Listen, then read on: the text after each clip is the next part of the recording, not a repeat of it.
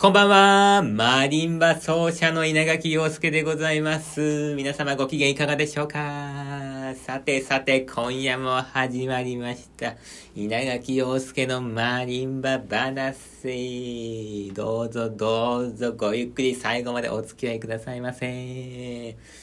ということでね、たまに言っておかないと忘れてしまうので、いつものいつものお話を今日はね、リピートしたいんですけども、こちらのラジオの目的はですね、あの、私、稲垣陽介全国ツアーの開催と、えー日本で発展したマリンバという楽器がもっともっと日本人に知られるように、日本にマリンバブームを作ろうじゃないかという、そういう二つの目的がございまして、毎日2回配信しているラジオ番組なんでございますけども、まあそのためにはもっとね、稲垣陽介が、何でしょうか。いろんな方に知ってもらわないといけない。えー私がいろんな方にね、こう知られていって、私がもうちょっと演奏機会を増やさないとね、この目的達成できませんので、どうかどうか応援していただけますと嬉しく思います。どうやって応援すればいいのっていう方はね、こちらのラジオにお便りを送っていただいて、このラジオを盛り上げていただけますと、私大変励みになりますのでよろしくお願いしますね。お便りは質問を送るというボタンから、まあ、送信できましてですね、毎週金曜日に、あの、お便りのメッセージテーマ、これを発表しているんですけども、昨日ちょっと忘れてしまいましたんで、今日発表したいと思います。今週のメッセージテーマはですね、最近挑戦したこと。これにしましょうかね。私、最近ちょっとこんなこと挑戦しましたよ、みたいな、えーそんなことがありましたら、ぜひお便りで教えていただけますと嬉しく思います。ラジオネームでどんどん送ってくださいね。もちろん番組の感想、えートークテーマのリクエスト、応援メッセージも引き続きお待ちしております。ということでございまして。なんか私のラジオはとにかくということでございまして、これが多いんですよね。落語好きっていうのがね、こういうとこで出てるんですけども。えっ、と、あの明日ですね、私は挑戦するんですよ。いや、明日の回はですね、本当にですね、何のプランもないですね。明日は何を弾くかっていうね、候補はもう挙げてありますよ。挙げてあるんだけども、それをどういう順番でやるかとか、いざそこに何をね、その候補の中から何をチョイスするかっていうのは、全く決めてません。チラシに乗って3曲は絶対弾くんですけど、それ以外、明日ね、1時間15分ぐらいの回なんで、まあ45分ぐらい余るんですよ。45分間何をやるかっていうのは、その場で決めますからね。超ドキドキしますね。でもなんかライブ感があって、きっと楽しいコンサートになるんじゃないかな、なんていうふうに思っております。キャーって感じもあるし、ワクワクっていう感じもあるけど、やっぱりキャーって感じですかね、今はね。でもあのーもうね、昨日も言ったけど、緊張のピークは過ぎてますからね。もう今本番モードですよ。すでにもう本番始まってるみたいな。いや、そういう感じでございまして、今日は寝れますかね稲垣陽介ね。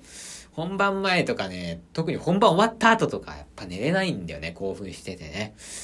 いやー、なんとか寝たいなでね、あのーま、あの、今日のね、ラジオ、朝のラジオでも話したんだけどね、本番前日とかね、本番当日っていうのは、私の場合はあんまり練習はしないんですよ。今日もね、2時間半ぐらいかな、練習したの。今日ちょっとやりすぎたかな ?30 分余分だった。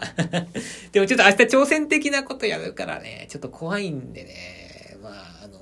ちょっとね、あの、念入りにやっときましたけど、だいたい2時間ぐらいで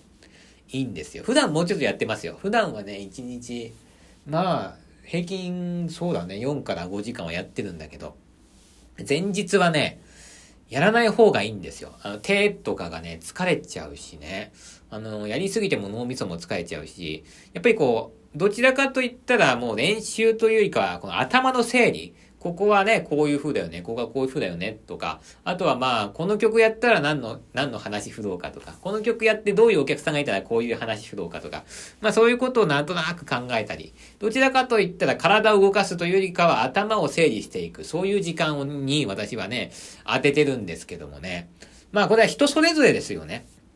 ね、でもね、あのーソロの場合はね、この調整が自分でできるんで、これなかなかいいですね。あの、アンサンブルってなるとね、やっぱりね、この練習の仕方、本番までにどういうペースで練習していくかって、このペースが合わないと一緒にグループがね、組めないって話はよくね、聞くんですよ。言ったらね、本番の3日前ぐらいまでは、もう手をつけないといて、もう直前になってこう、バーッとやってやりたい人と、んじゃなくて、やっぱりこう、1ヶ月ぐらい前からやってて、まあ、本番前日とかは何にもあったりとかもしないで当日ちょろっとやってやるみたいな。えー、そういうタイプのちょっと二つのタイプがありまして、私は後者なんで、あのー、アンサンブルやるときにおいても、ちょっと直前にバッっていう人とあんまりやらないですね。あのー、1ヶ月ぐらい前に会って、まあ、一回やっといて、それで、まあ、なんとなく練習して、で、まあ、お互いやって、えー、本番っていう、そういうタイプの人と一緒にやるっていう感じですかね。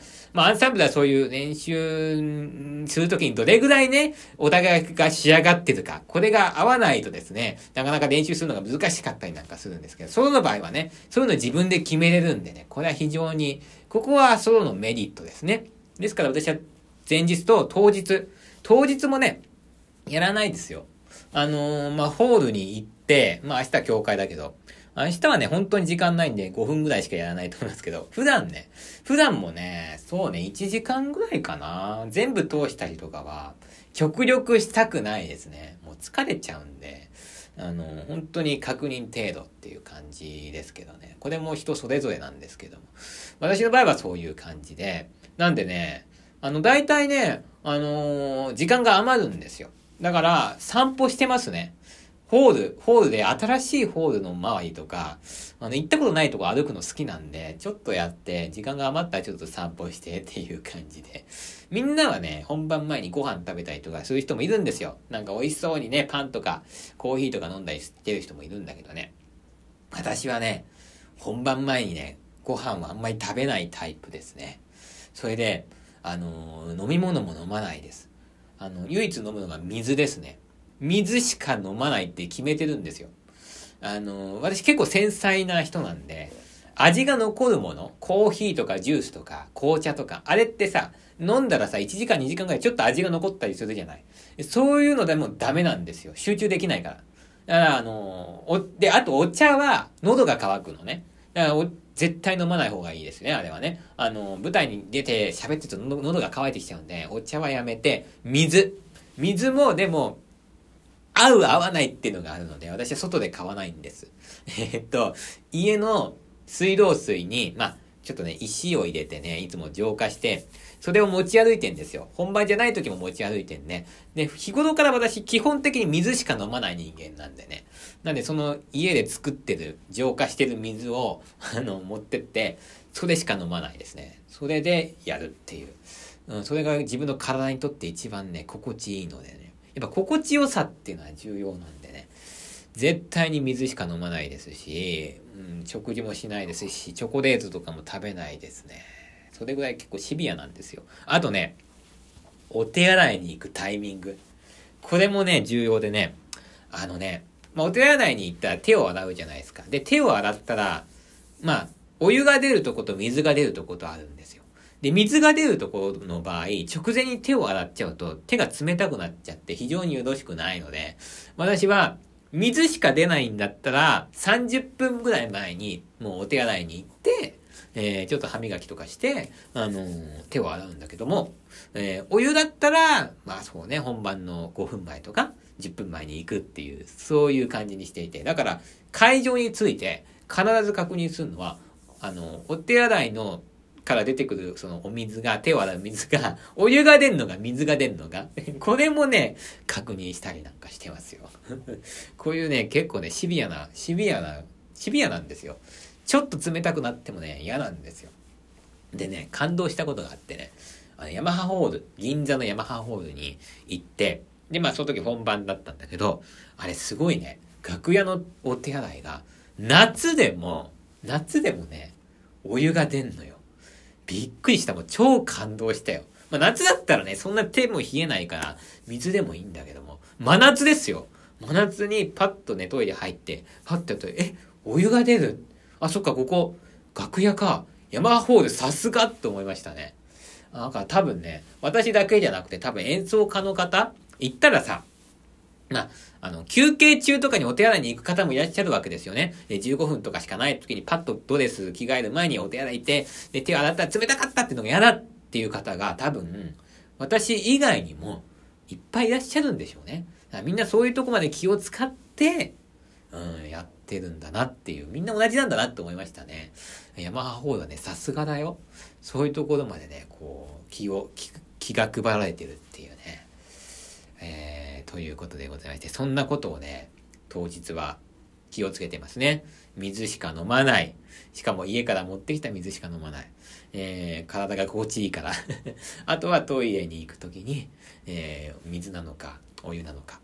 えー、そんな感じで。あと時間が余ったら散歩に行ってますね。散歩行ってるとね、あの、当日来るお客さんがね、早めに来てて、街でね、ふらふら歩いてたりするんですよ。で、であれ、稲垣くん、えー、とか言ってね、余裕だねとか言ってね、言われたりなんかすることもあるんですけどもね。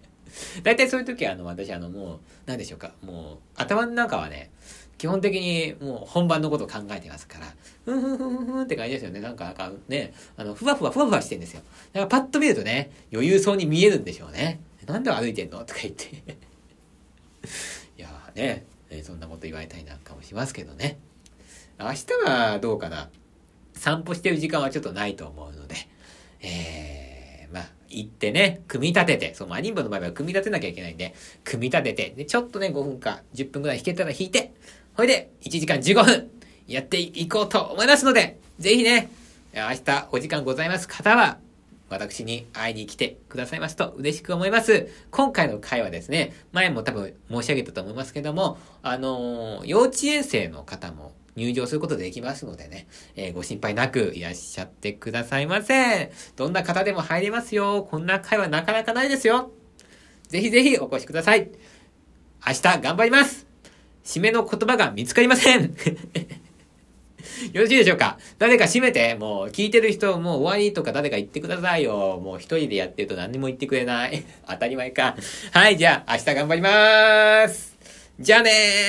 ーやってきまーすまた明日のラジオで報告しまーす来ない人も応援しててねバイバーイ